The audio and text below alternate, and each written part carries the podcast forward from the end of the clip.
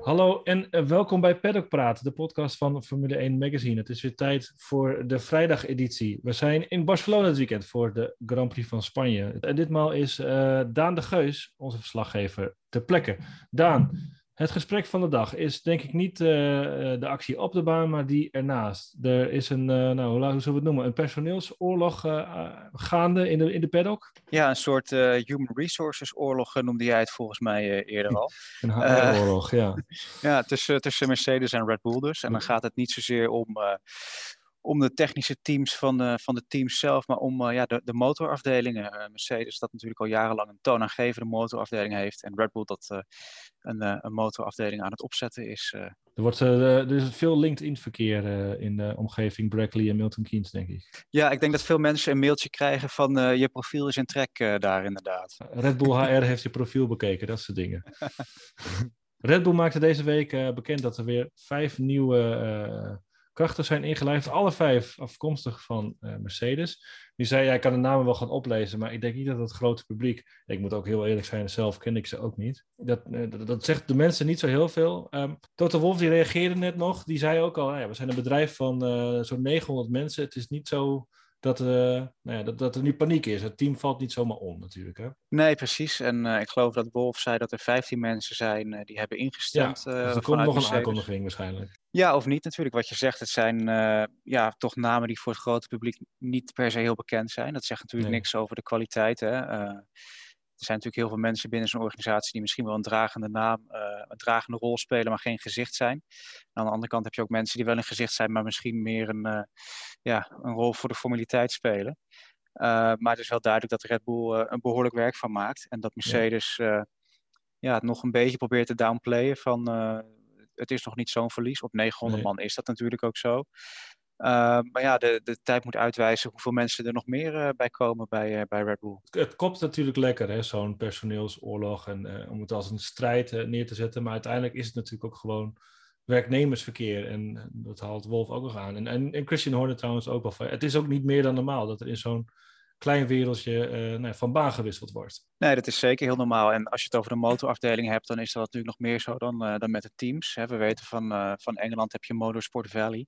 Ja. Um, waar eigenlijk alle teams zitten, behalve dus Ferrari, Sauber en Haas?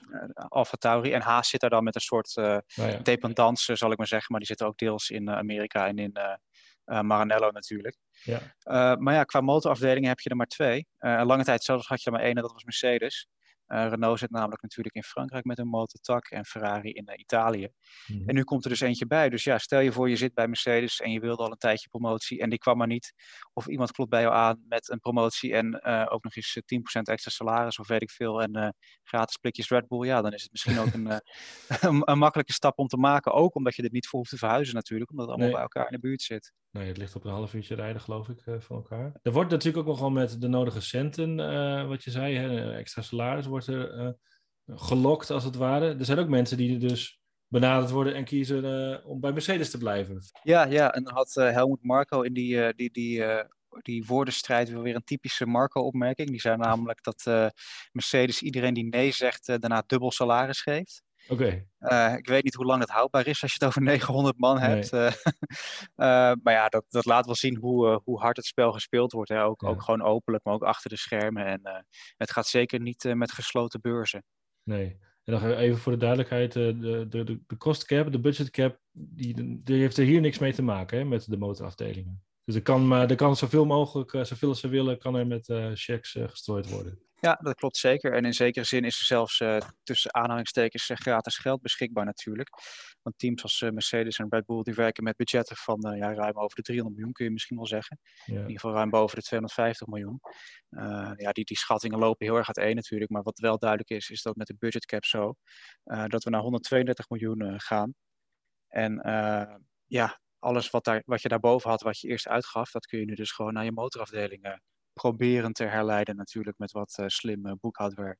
Ja, het is wel in ieder geval wel duidelijk dat er kosten nog moeite gespaard worden. Uh, ik zag wat foto's ook van de dependance in aanbouw op de Red Bull campus. Dat, het, het, is geen kinderachtig eh, project wat ze op zich hebben genomen. Maar goed, wordt vervolgd in ieder geval. Uh, ik zal mijn eigen LinkedIn ook in de gaten houden. Alle geef ik mij zelf heel weinig kans. Ik weet niet of er nog wat schrijftalent daar nodig is, maar van motoren heb ik niet zo heel veel. Ja, voor de interne communicatie. Perlpraat. Word nu abonnee van Formule 1 Magazine en mis niets van Max Verstappen's jacht op die eerste wereldtitel. We hebben drie verschillende aanbiedingen. We hebben als eerste 9 keer Formule 1 magazine en één special. En dat voor 55 euro's. Dan krijg je ook nog de gratis preview special van 2021 erbij. En nog eens twee kaarten voor het Official F1 Racing Center in Utrecht. Je kan ook gaan voor de 18 keer Formule 1 magazine en drie specials. Ook weer diezelfde twee kaarten voor het Formule 1 Racing Center en de preview special gratis. En dat voor een totaalprijs van 89 euro en 99 centen. Dan is er ook nog het anderhalf jaar abonnement. Dezelfde twee kaarten voor het Formule 1 Racing Center. Die preview special. 27 keer Formule 1 magazine. En dat alles voor 118 euro en 50 cent. Voor deze aanbiedingen ga je naar formule1.nl. Rechtsboven staat daar een grote groene knop. Abonneren. Klik daarop en registreer je als een nieuwste abonnee van ons prachtige magazine. Formule 1. Pedalpraat. Er werd ook gereden vandaag. Um, je hebt uh, uh, de tweede vrije training heb je naast de baan gevolgd. Um, je hebt nu, nu zo even achteraf terugkijkend. Wat kunnen we, kunnen we conclusies trekken? Dat is natuurlijk altijd een vraag op de vrijdag en meestal uh, is het antwoord nee. Maar waar, welke richting gaat het op? Kun je een beetje een beeld schetsen? Ja, het flauwe antwoord is natuurlijk dat we heel dicht in de buurt zitten tussen Mercedes en, en Red Bull. Uh, Wel mooi om te zien is eigenlijk ook dat eigenlijk de top 14 geloof ik binnen één seconde zat. Ja. Dus uh, kleine foutjes zullen flink worden afgestraft. Dat zag je ook wel in uh, VT2 natuurlijk Verstappen die in bocht 10 in de buurt van waar ik stond ja, een beetje doorschoot en te wijd ging in het vel kwam kon daardoor zijn, uh, zijn snelste pushrondje niet, uh, niet afmaken. En die vond zichzelf in één keer terug op uh, de negende plek volgens mij. Ja, dus heeft ook niet meer geprobeerd daarna inderdaad. Nee. nee, nee, klopt. Dus wat dat betreft ja. zeg ik niet zo heel veel.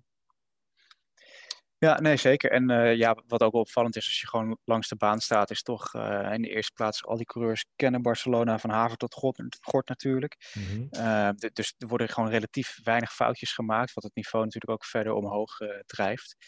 En, uh, maar jij ziet toch ook wel weer dat de Mercedes en de Red Bull dat gewoon de beste auto's zijn om in, uh, om in te zitten. En uh, ja, er waren toch ook een paar verrassingen vandaag. Maar jij was net al heel enthousiast over een, een, een, team. Nou ja, goed.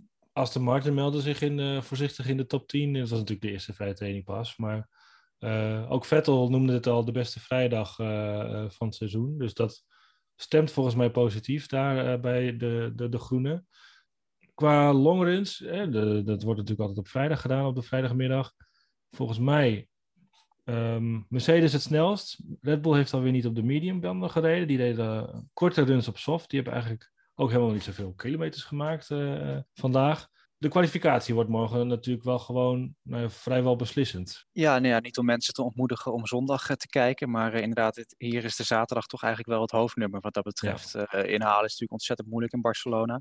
Um, bocht 10 is nu veranderd. Hè. Dat, dat zou misschien tot wat extra inhaalmogelijkheden kunnen leiden. Al zijn de meeste coureurs daar behoorlijk uh, twijfelachtig over. Ja. Uh, ik moet ook zeggen, als je het zo ziet, dan, dan, dan, dan lijkt dat het niet echt. Dus stond er vanmiddag, zag je nou echt heel veel verschil met uh, de vorige versies? Ja, het is, het is nu een wat snellere bocht. Het doet me nu een beetje denken aan, aan Bahrein. Dan moet ik heel veel denken aan, aan ik weet niet welke bochtennummers het zijn, maar een beetje midden in, midden in sector 2 naar dat rechte stuk daar, dat je dan op een gegeven moment links gaat en dan ga je een beetje zo rechts omhoog. Dat oh, heb je hier ook. Je hebt hier eigenlijk links en dan nog een soort dubbele linker en dan is het, uh, klim je rechts omhoog, uh, bocht ja. 12 uh, richting bocht 13 in. Het, het, is, het is een mooie technische sector wat dat betreft, maar het, is, ja, het blijft natuurlijk van oudsher een motorcircuit dit. Ja. het is eigenlijk gewoon te smal voor, voor, voor de huidige Formule 1 auto's. Ja, en ondanks zijn negende plek was voor, uh, Verstappen wel weer redelijk tevreden. Hij ging, wat je zei, een beetje wijd in die bocht 10, waardoor hij zijn snelle rondje uh, nou ja, moest afbreken. Maar over één ronde gaat het beter, zegt hij. Gaat harder en het is leuker om te rijden. Nou ja, dat belooft op zich best veel goeds voor, voor morgen. Een echte ouderwetse kwalificatiebattle. Ja, die hebben we natuurlijk eigenlijk de afgelopen weekenden al gehad. En ik denk dat het uh, ja, zaterdag ook gewoon uh, smullen is. Niet uh, met het bord op schoot dan, gezien het tijdstip. Maar het is toch een soort titanenstrijd. En ja, dat er zaterdag dan nu misschien iets meer beslissend is, ja, het zij zo. Dat heb je nou helemaal soms. En er was even, volgens mij was het donderdag, woensdag of donderdag, was er even hoop mm -hmm. op regen. Maar daar kunnen we een streep onder zetten. Hè? Ja, die hoop lijkt toch wel verdampt. Het lijkt erop dat de regen naar, naar maandag is uitgesteld. Ehm, ja, het, het, is hier gewoon, uh, gewoon lekker weer. Het begint wel wat bewolkt te, worden. Uh, dus het zal misschien wat minder stralend zijn van het weekend. Maar ja. ja, de, de kans op een soort Spaans waterballet zit er denk ik niet nee. echt in. Um, nou ja, we gaan het zien. Tot, tot die tijd onze site in de gaten, formule1.nl voor het laatste nieuws. En dan melden wij ons maandag weer. Paddock praten, gaan we bespreken hoe het allemaal gegaan is. Koen Vergeer schuift daar overigens bij aan, onze columnist. Die zal er vast weer een kleurrijk verhaal over hebben uh, geschreven. Jij belt ook even in uh, maandag, hè, Daan? Ja. Oké, okay. nou, buenas noches voor nu. En dan melden wij ons maandag weer. Tot dan. Adios. Perlpraat.